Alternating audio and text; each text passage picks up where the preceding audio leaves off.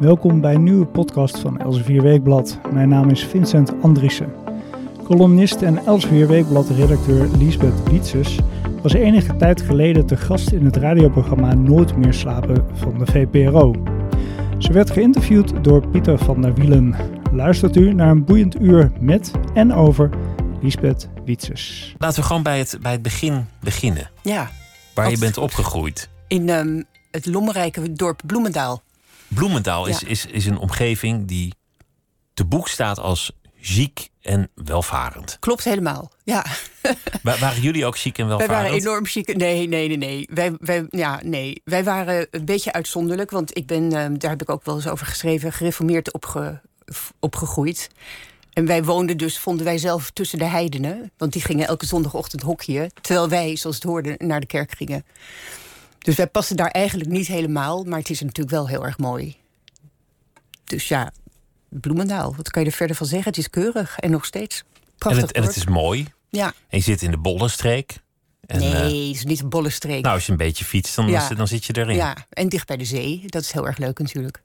Vond je het jammer dat je niet mocht hockeyen op zondag? Um, nou, ik, ik, kan me, ik dacht er net aan toen ik hier naartoe, hier naartoe reed. Ik, toen ik heel jong was, mocht ik heel veel, mochten mijn zusje en ik heel veel dingen niet. Wij mochten geen broek aan op zondag en mochten geen ijsjes eten. En moesten zelfs in het begin nog twee keer naar de kerk. Maar mijn ouders werden, gingen gewoon mee met de ontwikkelingen. Dus die, die waren heel werelds eigenlijk. Dus uh, na een tijdje mocht ik al die dingen wel doen. En mocht ik ook hockeyen, maar dat vond ik op zich weer helemaal niks. Want ik vind sport helemaal niet interessant. En ik deed het ook niet met veel plezier. Ik vind het een hele onnatuurlijke sport. De kerk is ook veel veiliger dan het hockeyveld. Ja, maar wel saai ook hoor. De, kerk, is, is wel saai, maar, maar je, je, je, krijgt geen blauwe plekken en je nee, verliest er geen tanden. is echt, je loopt krom, je staat met zo'n ding te zwaaien... en die ballen zijn keihard. En het, ik vond het eigenlijk niet zo'n hele leuke bezigheid. Heb je, heb je wel eens heimwee gehad naar, naar die georganiseerdheid van je jeugd? Ja, nog steeds wel, denk ik. Ja, je wist natuurlijk precies ik groeide echt op in een tijd waarin je een, als kind in een eigen wereld leefde. Dus je ouders die waren ergens uh, hun ding aan het doen. En wij deden het onze. En er was eigenlijk heel weinig bemoeienis van die ouders met ons. Dus wij, haalden allerlei kattenkwaad uit en wij speelden tot zes uur buiten. En uh, die ouders die, ja, die wisten eigenlijk heel vaak ook niet waar we waren, wat we aan het doen waren. Dat, dat, ik denk dat ik dat wel heel erg. Dat, het is niet helemaal je vraag, maar ik vond dat heel erg leuk aan mijn jeugd. De vrijheid. De vrijheid, ja. Die samenging met verveling. Ja, ook wel verveling, maar ook uh, ja, je, je, je, had een eigen wereld van kinderen. Waar volwassenen eigenlijk helemaal geen rol speelden. Tot, tot je twaalf was en toen was het een beetje, dan wordt het een beetje anders. Maar die zondagen, twee keer naar de kerk, later ja. één keer naar de ja. kerk. En verder mag je dan ook niet zoveel. Dan, nee, wat, wat maar je, je mocht wel verder? een zondagse jurk aan. Dat was weer heel erg leuk. Dus je, je mooie jurk. En we gingen we ja, bij andere mensen koffie drinken. en dan gingen mijn zusje en ik probeerden er tussenuit te, te, te kruipen en gingen iets anders doen. Dus ergens spelen of zo. Maar het was, ik, ik vond het in de kerk zijn heel erg saai. Ik zei Bollenstreek, dat klopt niet helemaal bij, bij Bloemendaal. Maar het is volgens mij ook voor een gedeelte een katholieke omgeving daar net. Ja, ja, er was een enorme katholieke kerk die is afgebroken. Trouwens, net als de gereformeerde kerk waar wij naartoe gingen. Dat is allemaal voorbij.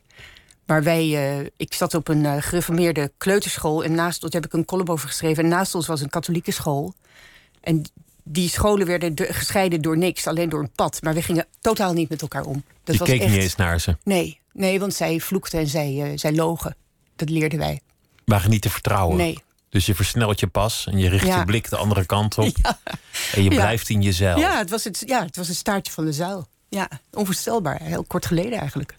Heb je zelf geloofd in de heren? Ik denk toen ik klein was wel. Maar ik zou het nog steeds heel moeilijk vinden om keihard te zeggen dat ik helemaal in niks geloof. Er is nog wel een soort hoop dat er misschien ergens iets is. Ja, maar wat dat dan is, daar, heb ik, daar denk ik ook helemaal niet meer over na. Want op een bepaald moment ben je daar gewoon over uitgedacht. Dan is het geen thema meer, bedoel nee, je? Nee, dan denk je van nou, ik heb hier nu zo lang over nagedacht en ik kom er toch niet uit. Dus ik ga daar nu niet meer over nadenken.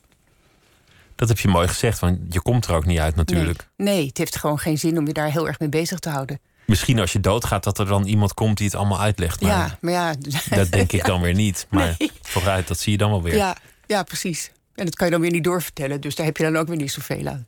En als je dan het verkeerde paard hebt gewet, is het, is het te laat. Ja, Misschien wel. Ja, ja, ja. Dat is, ook, dat is ook zoiets. Ja, dat zou heel vervelend zijn. Ja.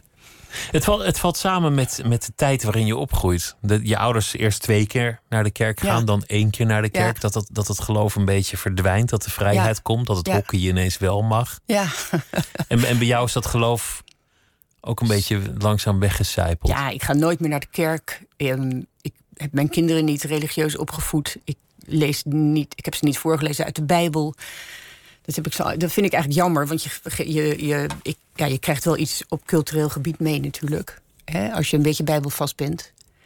Maar ja, ik heb dat. Uh, die inspanning heb ik uh, niet gedaan. Uit luiheid, denk ik vooral.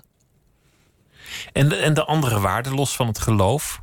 Spaarzaamheid en deugdzaamheid. Ja, en ja dat vind ik allemaal heel goed. Bescheidenheid en ijver. En, uh, dat... Zit het er allemaal nog? Ja, maar het is, ja, je weet nooit of, of je dat van het geloof hebt of dat je zelf zo bent. Maar dat, dat heb ik allemaal wel een beetje, denk ik. Spaarzaamheid is misschien iets te weinig. maar ik vind bijvoorbeeld hard werken heel erg fijn. Ik vind het heel vervelend om, uh, om uh, een dag te weinig te doen te hebben. Dus ik ben een enorme nijverbijtje. Het zit ook wel in, in je columns, dat, dat, dat wereldbeeld van toen gekoppeld aan nu. Dat, dat je vanuit een andere tijd die je ook hebt, hebt gezien en meegemaakt, kijkt naar het heden. En daardoor kunt relativeren. Ja, vind je dat? Ja, het, het komt af en toe terug in, in jouw stukken. Ja, je noemde al het stuk over, over de school en, en, en dan de groepen die zich laten splijten, zo ja. vrijwillig. Nou ja, je, ik, ik ben 61, dus je kijkt dan. We hebben toch een hele leven om op terug te kijken. Dus in een column grijp je daar natuurlijk, of tenminste natuurlijk, dat is logisch dat je daar dan een beetje op teruggrijpt. Maar ik wil het niet al te veel doen, want dan word je zo'n ontzettende zuur over. Vroeger was het allemaal zo geweldig, dat vind ik helemaal niet. Nee, maar dat bedoel ik ook niet eigenlijk. Een, een stuk waarin je helemaal niet je jeugd aanhaalt of, of, of, of je opvoeding, maar, maar je hebt het bijvoorbeeld over de, de gedachte, die ook in de wetenschap wel naar voren komt. Ja. Of meer keuze altijd gelukkig maakt. Ja. Of schaarste niet een betere bron ja. van geluk is dan overvloed. Ja. Dat, ja. En dat is, een heel, dat is een heel mooie vraag. Ja, oh, oh, oké. Okay. Ja, ik, ik, ja, ik ervaar dat zelf. Wat ik ook in die column schrijf. Als je in een winkel bent waar, er zoveel is. Als in een hele grote warenhuis. Hè, nou, KDW of Harrods of weet ik veel wat. Dan denk ik altijd van tevoren. Nou, ik ga nu eens even echt heel erg uh, geweldige dingen kopen. Want hier is alles. En ik ga er binnen. En binnen tien minuten ben ik gewoon. Echt wil ik gewoon als een soort huidige hoopje in een hoekje gaan liggen. Want het is gewoon veel te veel. En je denkt bij alles, dit is leuk, maar verderop is iets nog veel beters. Dus het, dat, ik vind het echt heel erg dood, echt alle, alle begeerte en hebzucht in mij. Ik vind het heel erg frustrerend en niet, het is gewoon niet zo leuk. Het is als, als je naar een restaurant gaat met een veel te grote kaart. Ja, dus weet je het ook niet. En dan vind, achteraf ja, denk nou, je, had ik, had ik nou toch maar de kip genomen? Ja, ik ga veel liever. Je hebt een heel erg leuk restaurant in Amsterdam... waar ze gewoon één ding maken en dat eet je.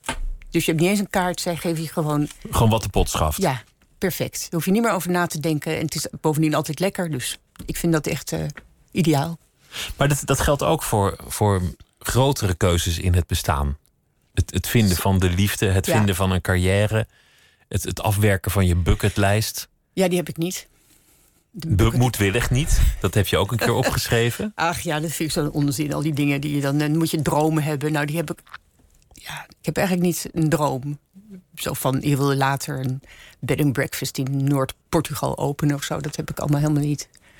Dus ik heb geen bucketlist. Er zijn wel dingen die ik graag nog een keer zou... Ik zou graag een bepaalde reis willen maken... maar dat hoef ik eigenlijk ook niet heel erg.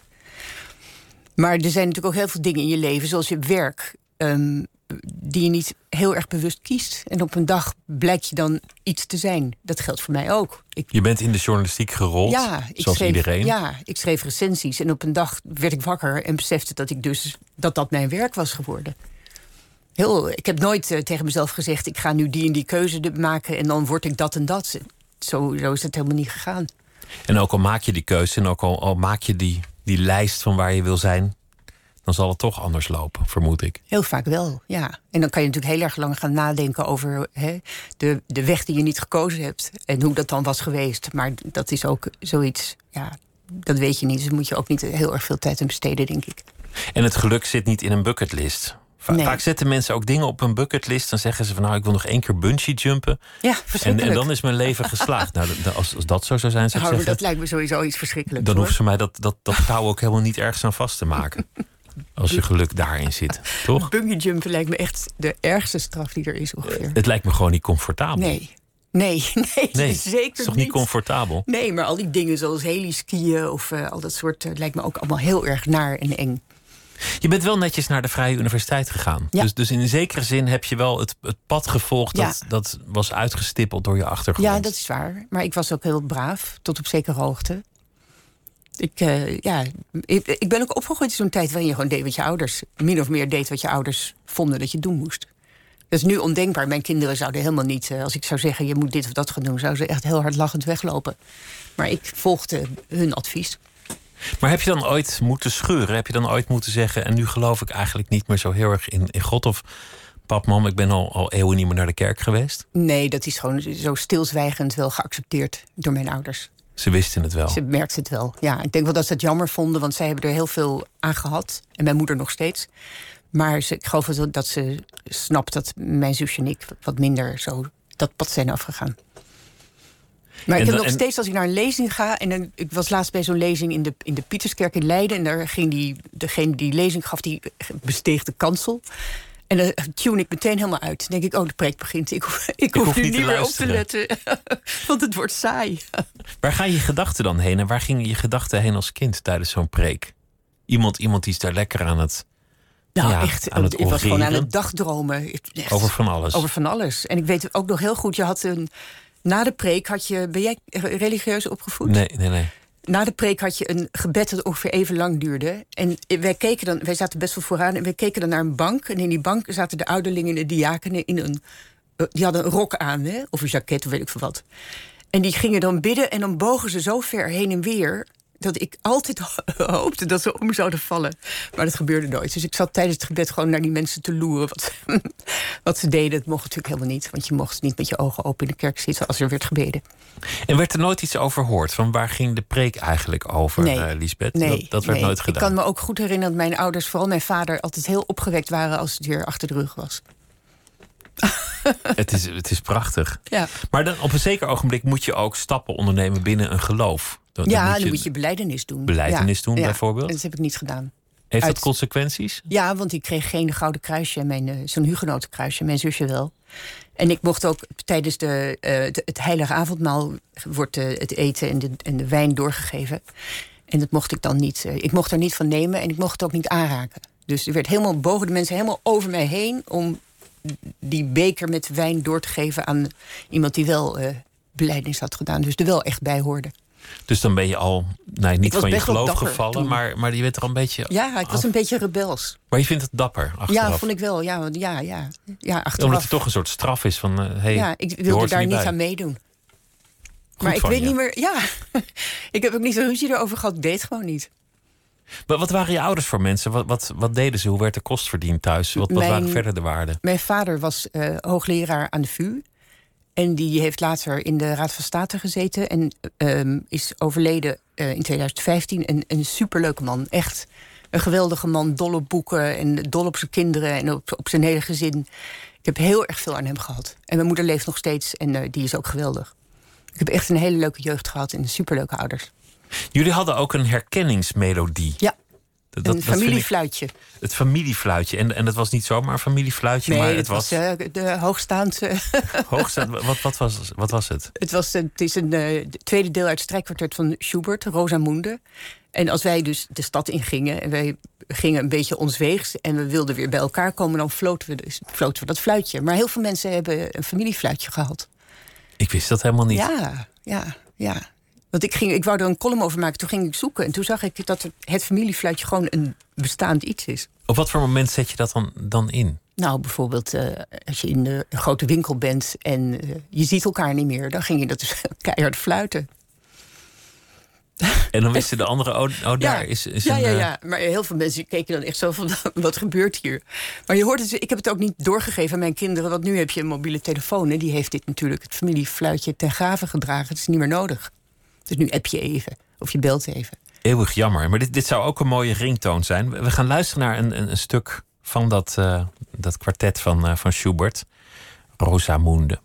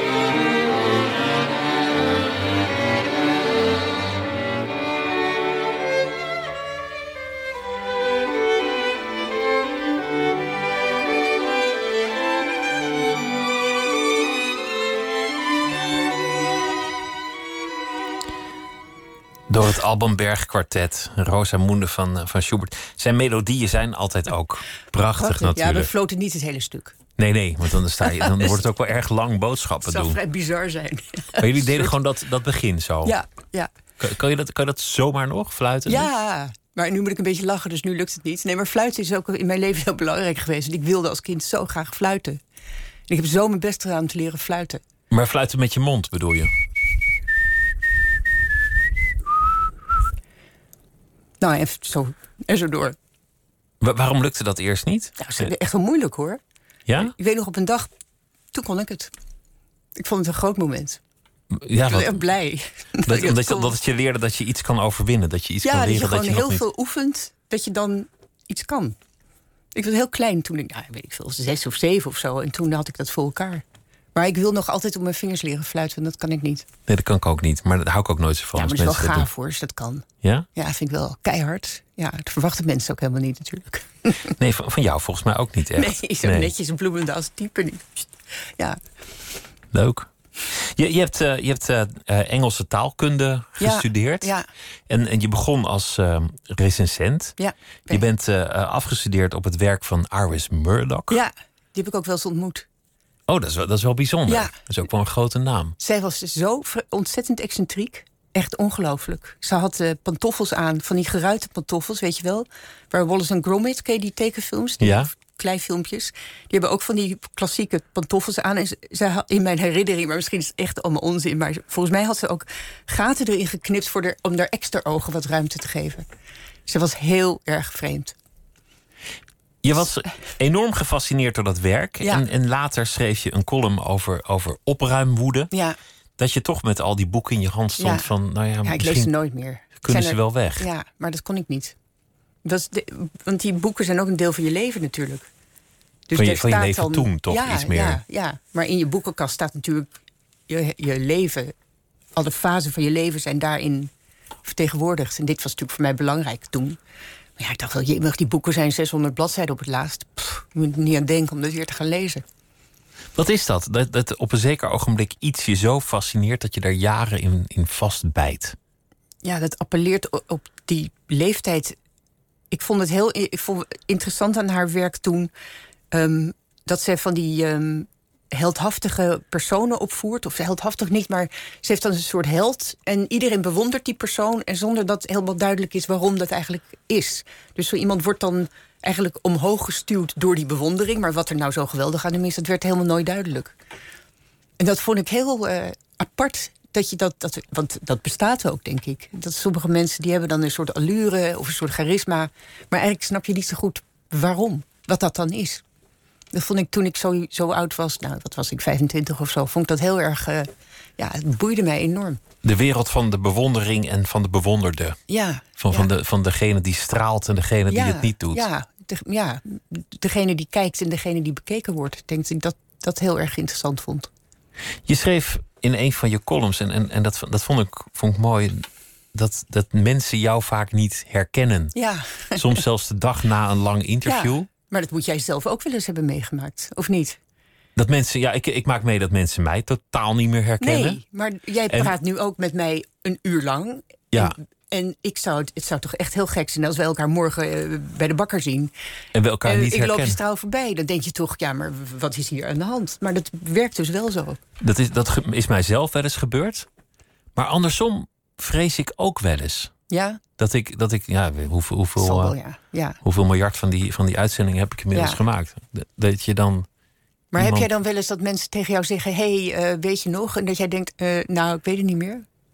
Ja, en, en, dan, en dan even later. Als ik het weer weet, dan weet ik ineens alle details. Dan, dan weet ik weer het geboortejaar. Ja, ja, ja. ja en dan weet ik weer Bloemendaal, weer? gereformeerde jeugd, Iris Murdoch, komt alles weer boven. Ja. Dat, dat geheugen is heel raar. Oh ja, nou, ik denk altijd dat het eenzijdig is. Dus Jij denkt dat het aan ja, jou denk- ligt? Ja, ja ik denk nee, ik denk dat het aan hen ligt. Dat ze niet goed genoeg opletten. Denk je dan ook van jezelf dat je misschien niet charismatisch genoeg bent? Dat je niet bijzonder bent? Ehm, ja en nee. ja, dat denk je allebei misschien wel van jezelf, hè? Dat is namelijk niet zo'n leuke gedachte om te denken. Nee. Nee, je, wordt er, heel- je voelt je dan wel een beetje een, een nederig persoon. Maar goed, als gereformeerd mens ben je er toch al van doordrongen dat je nederig bent. Maar ik, heb, ik denk heel vaak als je iemand interviewt... dat, dat mensen jou zien als een soort pen. En hè, je bent gewoon een bewegende pen. Eigenlijk ben je niet een echte mens voor die, voor die persoon. Ze zien jou als een medium, maar niet als een, als een mens met een gezin en een leven. Dat ben je niet voor ze. En misschien hoeft dat ook helemaal niet. Het is gewoon, ja, zo werkt dat vak. Een doorgeefluik ben Ja, je. ja, Een boodschapper. Ja, ja. Vroeger zei ik dan ook niks. Nu zeg ik wel eens tegen mensen van... hé, hey, we hebben laatst nog eh, twee uur met elkaar zitten praten, één op één. En dan zijn ze altijd heel beschaamd. Net goed. Dat, zijn, dat zijn vaak ook politieke interviews geweest die jij Ja. hebt gedaan. Ja, En in, Ja. in die wereld meen ik dat ook wat meer te zien. Ja. Dat mensen toch wel erg op de, de ogen op de bal hebben. ja. En niet ja die willen iets, die willen iets Die willen kwijt. iets in de willen- wereld. Ja, en die gebruiken jou daar dan voor. Maar dat weet je dus. Dat is niet een, eh, meestal niet een, eh, laten we zeggen, warm menselijk contact wat je dan, eh, wat je dan hebt. Ik hoor het vaak van mensen die, die op iets latere leeftijd doorbraken met wat ze deden, bekend werden. Dat het dan verschil maakt. Dat ze dan ineens gezien worden. Niet worden overgeslagen. Ja, wel nou, de beurt krijgen. Ja, nou, ik las een keer een interview met Anniette van der Zeil. En die zei ook zoiets. Die zei: Nu, nu ben ik plotseling ehm, degene die voor feestjes wordt gevraagd. En vroeger zag niemand mij staan. En toen dacht ik: dat is nou precies zo, zo gaat dat dus. Jouw, jouw geliefde, die, die is tegenwoordig minister. Ja. Meneer eh, Grapperhuis. Vandaag eh, groot in het nieuws. Ja. Met iets dat eigenlijk volgens mij helemaal geen nieuws bleek dan toch. Maar misschien begrijp ik het weer niet.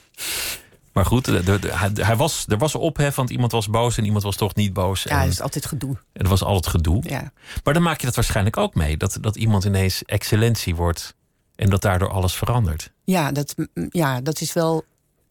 Ja, je, hoe zal ik dat nou zeggen? Je wordt er wel wat, misschien voor sommige mensen wat interessanter door. Jij zelf ook, Ja, als ministersvrouw. ja. ja. ja, zo werkt het denk ik wel. Dat, is, dat is helemaal geen leuke titel, ministersvrouw. Toch? Nee. Maar ik denk, ik, ja, nee, nee, zo zie ik mezelf ook helemaal niet hoor. Ik Gelukkig maar. Ja, ik weet ook niet wat het dan is. Wat ben je dan? Maar je bent wel opgehouden met over politiek schrijven. Ja, daardoor. Ja, ja. Je dacht dat dat, dat, dat wordt nee, raar. je moet, niet, eh, je moet dat echt heel erg ver uit elkaar. Dat wilde ik echt zelf ook. Hè? Dus mijn hoofdredacteur heeft niet tegen mij gezegd: het mag nou niet meer. Maar je moet die dingen heel erg uit elkaar halen. Je moet, want ik wil niet dat mensen op de redactie denken: oh, zij weet iets. En ze wil het niet zeggen. En ik wil ook niet dat, dat Vert denkt: oh, zij weet iets van de redactie. Maar dat soort dingen moet je echt, zodra zijn naam valt op de redactie, dan eh, ga ik eh, een eindje verder staan. Ik wil niks. eh, dat moet absoluut niet door elkaar heen lopen. En dat voelde niet als een, als een verlies of een nederlaag dat jij iets moest opgeven Ik voor, vond voor geen zijn nederlaag, loopbaan. maar ik vond wel een verlies. Ja. Ik vond het heel erg leuk om die interviews te doen. En ik vond die politieke portretten zo mogelijk nog leuker. Maar iedereen moet af en toe een offer brengen. Dus dat heb ik gedaan. En ik heb er wat voor teruggekregen, dat wist ik toen niet. Maar ik vind die column ook heel erg leuk om te doen. En het leuke van een column schrijven is dat je je eigen mening kan geven. En ik heb natuurlijk zoveel mensen geïnterviewd en naar hun meningen geluisterd.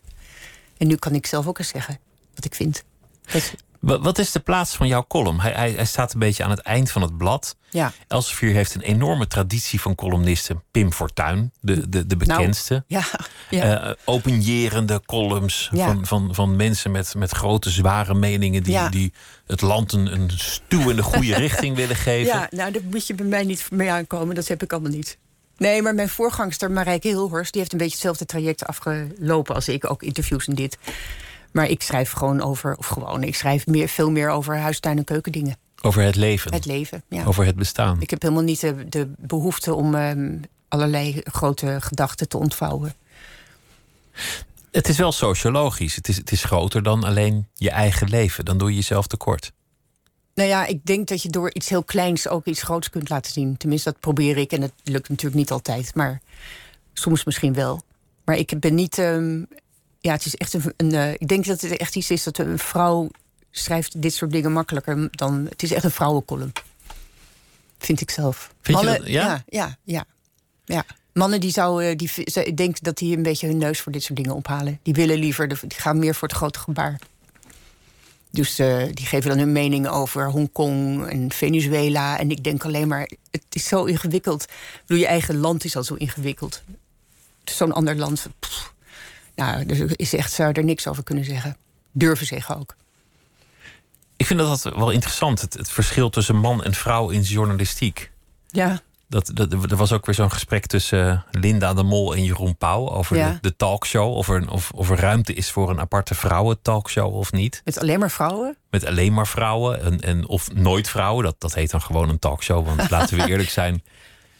Nee, er zitten heel zelden- weinig vrouwen. Nee, die, die, die laten ze er nog steeds niet graag aan tafel Nee, zitten. maar dat is ook omdat je heel vaak het idee, of denk ik dan, dat je bang bent dat je echt in de, voor de leeuwen wordt geworpen. En dat wil je gewoon niet. Met al die haantjes. Ja, ja. Ik zou er zelf ook, eh, ik ben er wel eens voor gevraagd, maar ik zou het echt ook nooit doen. Ik zou het helemaal niet willen en ik zou het ook niet durven. Verschrikkelijk. Nee. Dat, dat is zeggen alle redacteuren dat weer het probleem is. Dat, dat, dat vrouwen dat dan niet willen. Ja, We bellen ze wel, maar ze, ze willen niet. nee. Ze, ja, ik zou het ook niet, ik, om die reden ook niet doen. Ik zou het heel naar vinden als ik eh, daar werd afgemaakt. Of ik zou dan de volgende dag denken, ik heb het helemaal verkeerd gedaan. En dat zou je dan twintig jaar mee. Oh, verschrikkelijk. Nee. Je hebt ook over het thema vrouw geschreven. Onder meer het boek De Mabel-generatie. Ja, dat is wel heel lang geleden. Dat is heel lang geleden, maar jij signaleerde toen, 2004 was het... Oh, het goed van je. een, een nieuwe generatie vrouwen Ja, die voor zichzelf opkwam. ja. Ja, En dat die de vruchten toen. van het Ja. feminisme aan het plukken waren. Ja, dat dacht ik toen op te merken. Maar ik weet niet of dat echt is doorgezet hoor. Ik heb Of het wel wel zo was, bedoel je? Ja, ik- dat was toen misschien eventjes zo. Maar ik weet niet of er nou echt iets... Eigenlijk verandert er natuurlijk nooit zoveel. Toch? Het feminisme heeft natuurlijk... Ja, ik weet niet of die... Ja, ik vind het heel moeilijk te zeggen of dat nou echt zoveel veranderd heeft. Dit waren wel allemaal vrouwen van een bepaalde soort. Ze waren allemaal hoog opgeleid. En ze hadden heel erg veel moeite om hun weg in het leven te vinden. Dat, ze wilden eigenlijk alles. Maar dat is natuurlijk een heel bekend fenomeen. Ze wilden en een carrière, en een man, en een Ja, gezin, en een ja, spannend leven. Ja, en die man moest dan ook precies zo zijn. En het werk moest ook precies zo zijn. En ja, dat maak je het jezelf ontzettend moeilijk natuurlijk. Dat is ook de generatie waar uiteindelijk de, de burn-out epidemiologisch om zich heen greep. Ja, nou ja, die hebben ook allemaal keuzestress natuurlijk. Het is gewoon te veel. Er zijn te, het is gewoon, je maakt het jezelf veel te moeilijk. Je kunt beter dan voor iets minder settelen, denk ik. Je hebt, je hebt ook wel eens geschreven dat een, een kind niet zaligmakend is. Dat, dat we veel, veel te veel laten afhangen van het geluk van een kind. Je hebt ook wel eens geschreven dat, dat mensen te veel waarde toekennen aan de mening van het kind. Ja, Dat vond ik ook, vond ik ook een heel leuke constatering. Nou ja, ik las nu gisteren in de krant... Dat, vandaag was het zelfs dat Barbara Baarsma een jongerenparlement wil. Dat zijn dan geen kinderen, maar jongeren. Want die eh, moeten toch meer kunnen beslissen over hun toekomst. Ik denk, ja, ze kunnen toch allemaal stemmen. Waarom... Maar goed, ja, ik vind dat kinderen heel vaak worden gebruikt... Voor de, om de mening van de volwassenen nog eens te onderstrepen. Hebt, je hebt die stichting van eh, prinses Laurentien. Weer zo'n prinses die Ja. adviezen geven aan bijvoorbeeld grote bedrijven. ja. Op basis van wat de kinderen brainstormend bij elkaar hebben Ja, nou, ik vind dat een beetje. Ik weet niet of dat heel nuttig is. beetje. Ja, je hebt toch ook van die, van die betogingen waarbij dan plotseling een kind met een spandoekje loopt. Dan denk je, ja, dat moet je zo'n kind toch helemaal niet laten doen. Ik vind dat echt eh, een beetje triest. Iedereen was er juist vol lof over of vol cynisme toen, toen tieners, dat zijn niet meer, niet meer echt kinderen natuurlijk, voor de klimaatverandering op de bres gingen. Ja, maar daar, dat, daar kun je ook. Dat vind ik ook hoor. Dat zijn, ik vind het heel erg goed als mensen idealen hebben en daar zich enorm voor uitsloven. Maar het is natuurlijk ook wel fijn meegenomen dat je dan niet naar school hoeft. Lekker middagje vrij. En dan ook nog met een, eh, met een eh, groot en meeslepend idee. Ideaal. Toch? Je, je, hebt, je hebt altijd hele zachte columns, lijkt het. Maar, maar intussen gooi je af en toe wel degelijk een steen in de vijver. Ver- veroorzaakt het wel eens ophef? Worden mensen nog wel eens ehm, boos? Ja, ja ik, ik heb een stukje geschreven over de expats in Amsterdam... omdat ik me daar echt nogal aan erger. Die zich niet aanpassen en de taal niet leren. Nee, die allemaal heel erg ja, ja, gewoon Engels blijven praten. En wij gaan dan ook allemaal Engels met ze praten. En dat vind ik raar. Want ik vind als je in Nederland woont... moet je je best doen om een beetje de taal van het land te spreken. Dat doe ik zelf ook als ik op vakantie ga. Dus zeker als ik er in een ander land zou wonen... wat ik nooit heb gedaan, maar dan zou ik dat zeker gaan doen. Alleen al uit nieuwsgierigheid en belangstelling... en ook uit beleefdheid. Maar ehm, ik merk dus om mij heen in mijn buurt... dat er heel veel expats zitten die dat allemaal niet doen. En dat vind ik niet leuk. En ik schreef daar dus wat over. En toen kreeg ik wel wat boze brieven daarover. Van expats. Nee, van een mevrouw die vond dat ik eh, met die expats juist vrienden moest worden... en heel veel koekjes met ze moest gaan eten. Oh ja. maar dat heb ik eh, niet gedaan. Je, je ziet het ook vaker dat, dat, dat bedienend personeel in winkels en Ja. horeca Ja. geen, geen Nederlands spreekt. Ja, Dat, het- dat het gewoon heel hip is dat je dan alleen maar Engels spreekt en zelfs dat niet. Ja, en dan zeggen ze niet eens... eh, sorry, ik ben het aan het leren, maar ik ben nog niet zo ver. Ze zeggen gewoon, eh, nou, in het Engels graag. In het Engels dan. Maar ik zag dat in de Volkskrant daar eh, Mirjam Schusseldreijer... daar ook een stuk over heeft geschreven. Dus het, kennelijk leeft het onder meer journalisten. Het thema wordt opgemerkt. Ja, het is gewoon heel veel ook hoor in Amsterdam. Amsterdam is de wereld natuurlijk helemaal niet. Dus het is niet. Het is een beetje, ja, het is echt een heel erg lokaal iets, denk Nou, ik. Den Haag is ook volledig Ja, geëxpatiseerd. maar er wonen nog wel meer. Maar in Amsterdam wonen echt heel veel Britten. Nou, er zullen er wel meer worden. Nu ze hun eigen land graag eh, willen ontvluchten, denk ik. Toen, toen je het had over, over vrouwen en kinderen en over, over zeg maar de, de inrichting van het gezin en emancipatie, meen ik toch te, te hebben gelezen dat je ook af en toe wat schenen hebt geraakt. Oh. Onbedoeld. Is dat iets dat jou makkelijk valt? Ehm, ik ben er, Controverse? nee, ik ben er helemaal niet op uit om eh, te provoceren. Want daar ben, dat, daar ben ik veel te. Ik wil veel te, ben denk ik iemand die toch wel um, eager to, ple- to please is. Om het maar even in het Engels te zeggen. Ik vind het niet leuk als mensen heel boos op mij worden. Dan, dan schrik ik een beetje. Maar ik heb wel geleerd om dat ook van me af te laten glijden. Want je kan niet het iedereen naar de zin maken. En je moet ook af en toe gewoon voor je mening durven uitkomen. Dus ik ben er niet op uit. Zoals sommige columnisten dat misschien wel zijn. Maar dat ben ik niet. Maar het is onvermijdelijk natuurlijk soms. Je moet dicht bij jezelf blijven en Ja. dan kan je niet iedereen pleasen. Nee, maar het is wel, ik vind wel zelf dat ik veel ehm, vriendelijker ben geworden bij het, eh, bij het ouder worden. Milder. Ja, ja, ja. Ik zou nu helemaal dingen, heel veel dingen die ik vroeger deed nooit meer doen. Als, als jonge journalist dan wil je ook scoren Ja, waarschijnlijk. precies. En ik zou nooit meer op de man spelen of iemand echt bij, bij naam zo af, eh, afkappen in een column. Of hele negatieve dingen schrijven zou ik ook allemaal niet meer doen. Moet je gewoon niet doen, vind ik. Iedereen ja, doet zijn best en dan rommelt maar wat aan. Dus eh, je moet wat met mededogen naar andere mensen kijken. Je hebt wel, je hebt wel een stem. En, en die stem die zegt eigenlijk... zijn we niet iets verloren onderweg? Zijn we niet af en toe elkaar een beetje gek aan het maken? Of het dan gaat over het weeralarm... of, Ja. of over, over de bucketlist... of over eh, soms ook economische thema's. Wat je, wat je eigenlijk zegt is... jongens, Nou, ik pleit wel voor nuchterheid, denk ik. die nuchterheid, die, die, die rust... maar misschien ook het leven gewoon eenvoudig proberen te houden... en de Ja. samenleving ook eenvoudig houden. Ja, maar ja, de, de samenleving is natuurlijk zo klaar in Nederland. Hè? Er is natuurlijk. Ja, er zijn natuurlijk eigenlijk niet echt heel erg enorme problemen. Dus misschien gaan mensen dan toch een beetje problemen zoeken waar ze niet zijn. Ik vind die hysterie over het weer echt ongelooflijk. Weeralarm geel, groen, oranje, We hebben rood, deze zomer paars. drie dagen heel, eh, echt heel warm gehad. Nou, ik, ik geloof dat de, de, de krant een week later nog helemaal natrilde van wat er nu gebeurd was. En toen regende het alweer. Dus ja. En het zijn dingen waar je niks aan kan doen. Ik word er zelf echt een beetje eh, geïrriteerd door. Al bij windkracht 8 staat er een, een verslaggever op de dijk Ja. live. Nou, maar dat was. Ja, ik wil niet zeggen het was vroeger niet zo, maar het was vroeger echt niet zo. Volgens mij ook niet. Nee, accepteerde het weer zoals het was, maar je was er niet continu mee bezig, toch?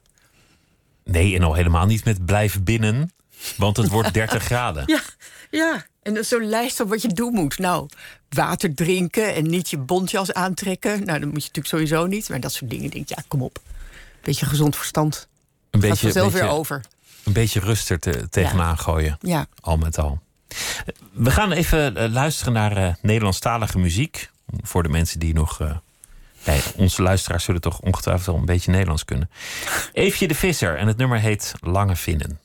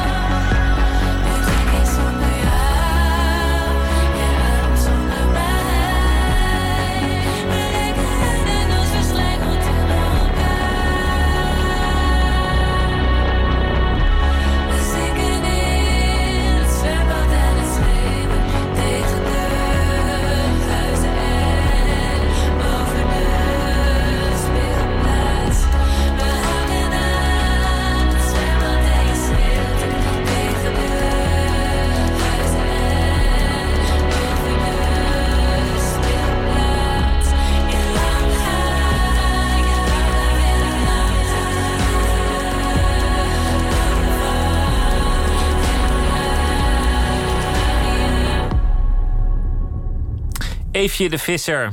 En die heeft eh, een nieuwe single. Lange Vinnen is eh, de titel. Nooit meer slapen in gesprek met Lisbeth Witsjes. Want eh, deze week hebben we elke nacht een columnist te gast. En zij schrijft voor Elseviers. En we hebben het gehad over het opgroeien in Bloemendaal. In een gereformeerde omgeving. In de verzelde tijd nog. En langzaamaan veranderde dat allemaal. Het geloof verdween naar de achtergrond. En via de Engelse taalkunde kwam je terecht in de journalistiek. Niet Ja. echt een keuze. En uiteindelijk ben je columnist geworden. Ja. In plaats van Haags journalist. En eh, dat is een plek waarvan je zei, die bevalt me. Ja, Je bent niet uit op de controverse. Je bent ook niet uit op het grote gebaar. nee. Dingen zijn zo ingewikkeld, maar je probeert iets te zeggen over onze tijd, onze samenleving. Misschien over het meer alledaagse leven. Ja. Nou ja, ik schreef zo'n stukje over ehm, het fenomeen knipoog. En ik dacht zelf, jeetje, dat is toch wel een heel klein dingetje. Maar ik kreeg er reacties op. Toen dacht ik, want de knipoog, hè, de, als in eh, de, de ranzige knipoog, weet je wel, het is van een man naar een vrouw, of andersom trouwens ook. Dat zie je gewoon niet meer. Het gebeurt niet meer. En de, de aanleiding was dat, dat Camilla Ja, ja. had, had een knipoog Ja. naar de camera Volgens mij is dat een hele leuke vrouw. Tenminste, dat denk ik. Een heel uh, jovel type. Toen wel. Donald Trump even niet keek, had zij zo'n knipoog. Ja, en daar zat alles in, in die knipoog. Echt zo van, ik heb het, ik heb het volbracht, een uurtje thee drinken met deze man. En eh, jullie kijkers, we zijn het helemaal met elkaar eens. Fijn dat hij weer weg is. Dat vond ik allemaal in die knipoog zitten. Dit was een beetje een ander soort, maar hij viel me op. Maar het is je- een, een groot risico dat ze daar nam, Ja, denk ik. ja. Ja, het, is het zal wel helemaal niet protocolair verantwoord zijn geweest. Een knipoog. Ja, maar ze deed het wel. Maar het viel mij dus op dat ze een knipoog gaf, want dat zie je gewoon niet meer. Waar is de knipoog gebleven? Ja. Als, zeker de erotische Ja, knipoog. die is gewoon, dat is, die is het, nou ja, zoals ik beweer, het slachtoffer van MeToo geworden. En hoe kon een knipoog ooit erotisch zijn? Ja, ook zoiets. Elsevier, dat, dat, dat is toch ook een... Ja, we heten eigenlijk EW tegenwoordig. EW heten jullie Dat tegenwoordig. Vierweekblad, ja. Dat, dat is toch heel tragisch als je blad van titel verandert. Ja, dat is ook zo. Want in, in de media is een titel altijd heilig. Dat, Ja. is je, dat is je kapitaal, daar klamp Maar we je aan hebben vast. vro- heel lang geleden ook EW geheten. Dus we hebben Elsevier Elsevier, Magazine ook Elsevier's, nog. Elsevier's Weekblad, ja, dus Elsevier's we hebben van Magazine. alles. En die EW. E van Elsevier, die blijft er altijd in zitten. Ik weet wel dat er bij de radio programma's zijn geweest die van titel moesten veranderen. Ja, Door, door, management of wat dan ook. En dat, dat achteraf wa- zei iedereen dat was idioot. Dat zijn eigenlijk altijd plannen die slecht zijn ja uitgepakt. maar dit is een afkorting. Hè? En je Dit hebt ook afkorting. FD en HP. En dat, zijn, en dat werkt toch allemaal heel goed. Dus wij, eh, en wij blijven het gewoon... ook niet, je had het niet voor het zeggen, want de, de uitgeverij was overgenomen met die naam. Relax. Ja. Nou, die wilde van ons, eh, die wilde ons verkopen. Nou, die hebben ons ook verkocht. dus het was vrij simpel. Nou ja, dan maar met een andere titel. Ja. Jammer, elke journalist helpt als een titel eh, Ja, wordt aangetast. ja maar, maar, hij is niet helemaal weg. We, we heten niet eh, de, de Peppy of zo plotseling. Nee. Dat zou echt heel triest zijn geweest, maar zo erg is het niet. Wat, wat je niet zou vermoeden op basis van, maar misschien is dit mijn eh, filterbubbel van, het dagelijks gesprek. Elsevier is nog steeds groter dan de andere opinietijdschriften bij elkaar. Ja, ja, Nog altijd de Ja. grootste. ja. Weliswaar in een, in een slinkende oplage, maar nog steeds met kop en schouders boven de andere Ja, uitstijgend. maar wij zijn ook een heel goed blad, al zeg ik het zelf.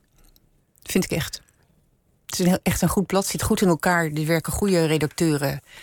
Ehm, wij proberen ons niets aan te trekken van de waan van de dag. We proberen nuchter te zijn, met feiten te komen. Nou, ik eh, zit het nu enorm te pluggen, maar ehm, ik denk dat dat eh, het eh, succes verklaart. Het, gaat, het gaat niet goed, generaliserend in de, in de wereld van het opinietijdschrift. Nee, print is natuurlijk. eh, Print is, is moeilijk. Ja, Zelfs de succesnummers nemen iets af. De Linda ja, gaat al ja, iets minder. Ja, ja, Terwijl de Linda is natuurlijk de grote uitzondering Ja. als het gaat over succes. ja, De, de, de kruimeltjes die gaan langzaamaan iets beter. Dus de groene die stijgt in o- oplage. ja, Ik geloof dat de VPRO-gids iets stijgt in oplage. ja. Ja, maar ja, het is natuurlijk allemaal online. Dat is natuurlijk de grote verandering. En, en de, ik volg dit niet helemaal over. En de advertentiemarkt, begrijp ik, is natuurlijk. Ja, die, die hebben zoveel plekken nu om eh, hun verhaal kwijt te kunnen. dat wij niet meer. print niet meer de enige, enige plek is waar ze dat doen. Is dan op zo'n redactie zo als de telefoon gaat dat iemand denkt: oh god, er belt weer iemand om op te zeggen? Of, of valt het ook nog wel mee? Ja, dat doen ze sowieso niet bij ons. Al heb ik wel eens gehad dat ik iemand opbelde voor een interview. en dat ze toen zeiden dat ze geen abonnement wilden hebben.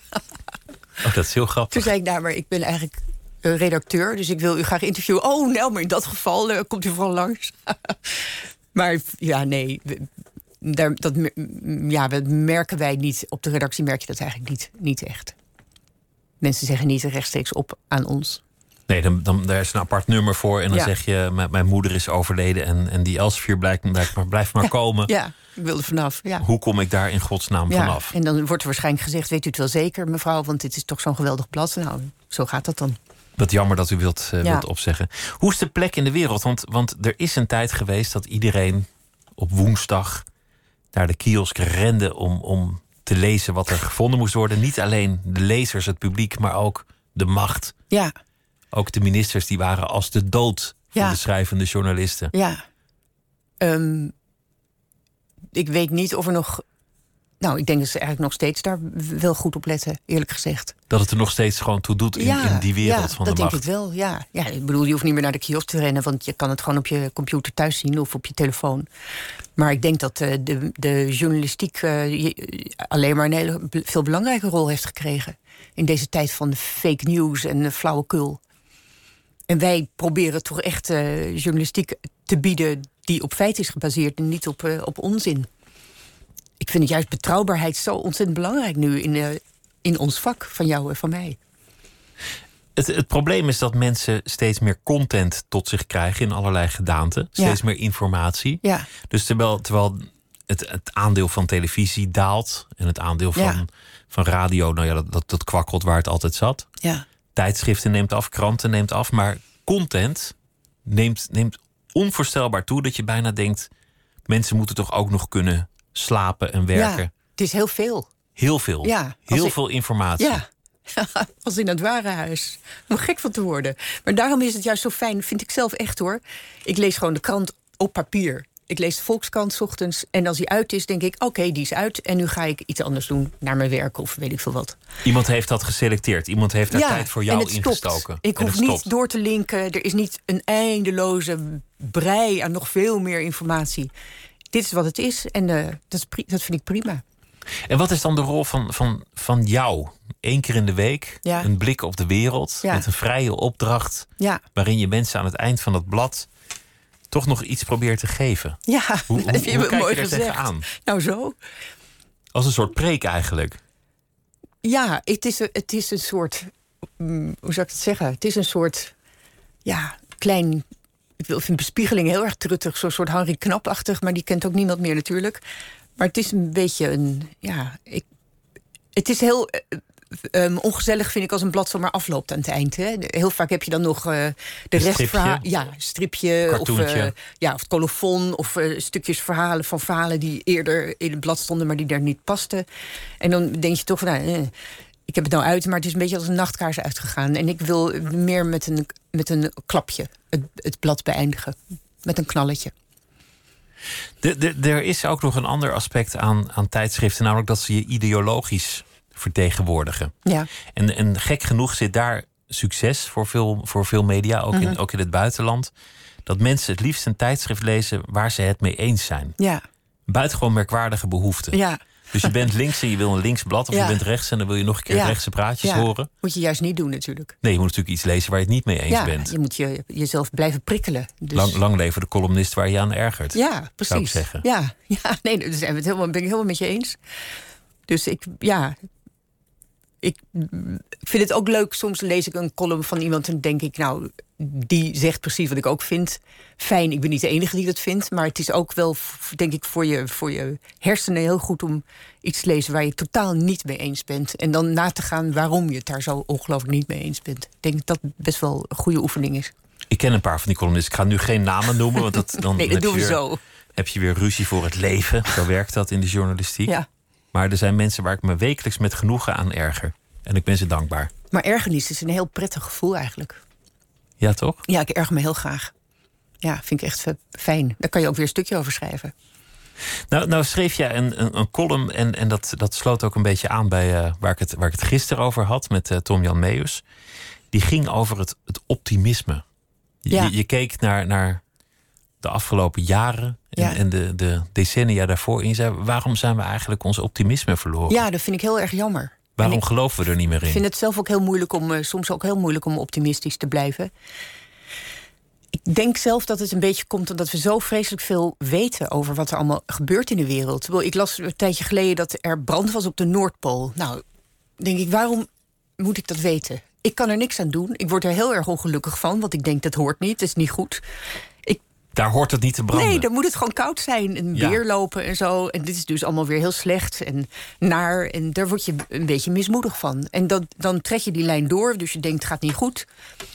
Ehm, dus het zal in de toekomst nog wel steeds slechter zijn. En dat is een beetje, wij zijn een beetje mismoedig geworden, vind ik. En dat was honderd jaar geleden, denk ik, in het algemeen niet zo. Er heerste er meer een gevoel van spannend en opgang. En eh, oh, kijk nou eens, eh, we kunnen straks vliegen en wat geweldig. En het is nu allemaal helemaal niet meer zo. Want nu, vliegen is natuurlijk al sowieso... Daar kan moet je je voor schamen. Ja, ja, ja. De wereld van Jules Verne noemde je dat. Ja, heerlijk. Ja, geweldige boeken.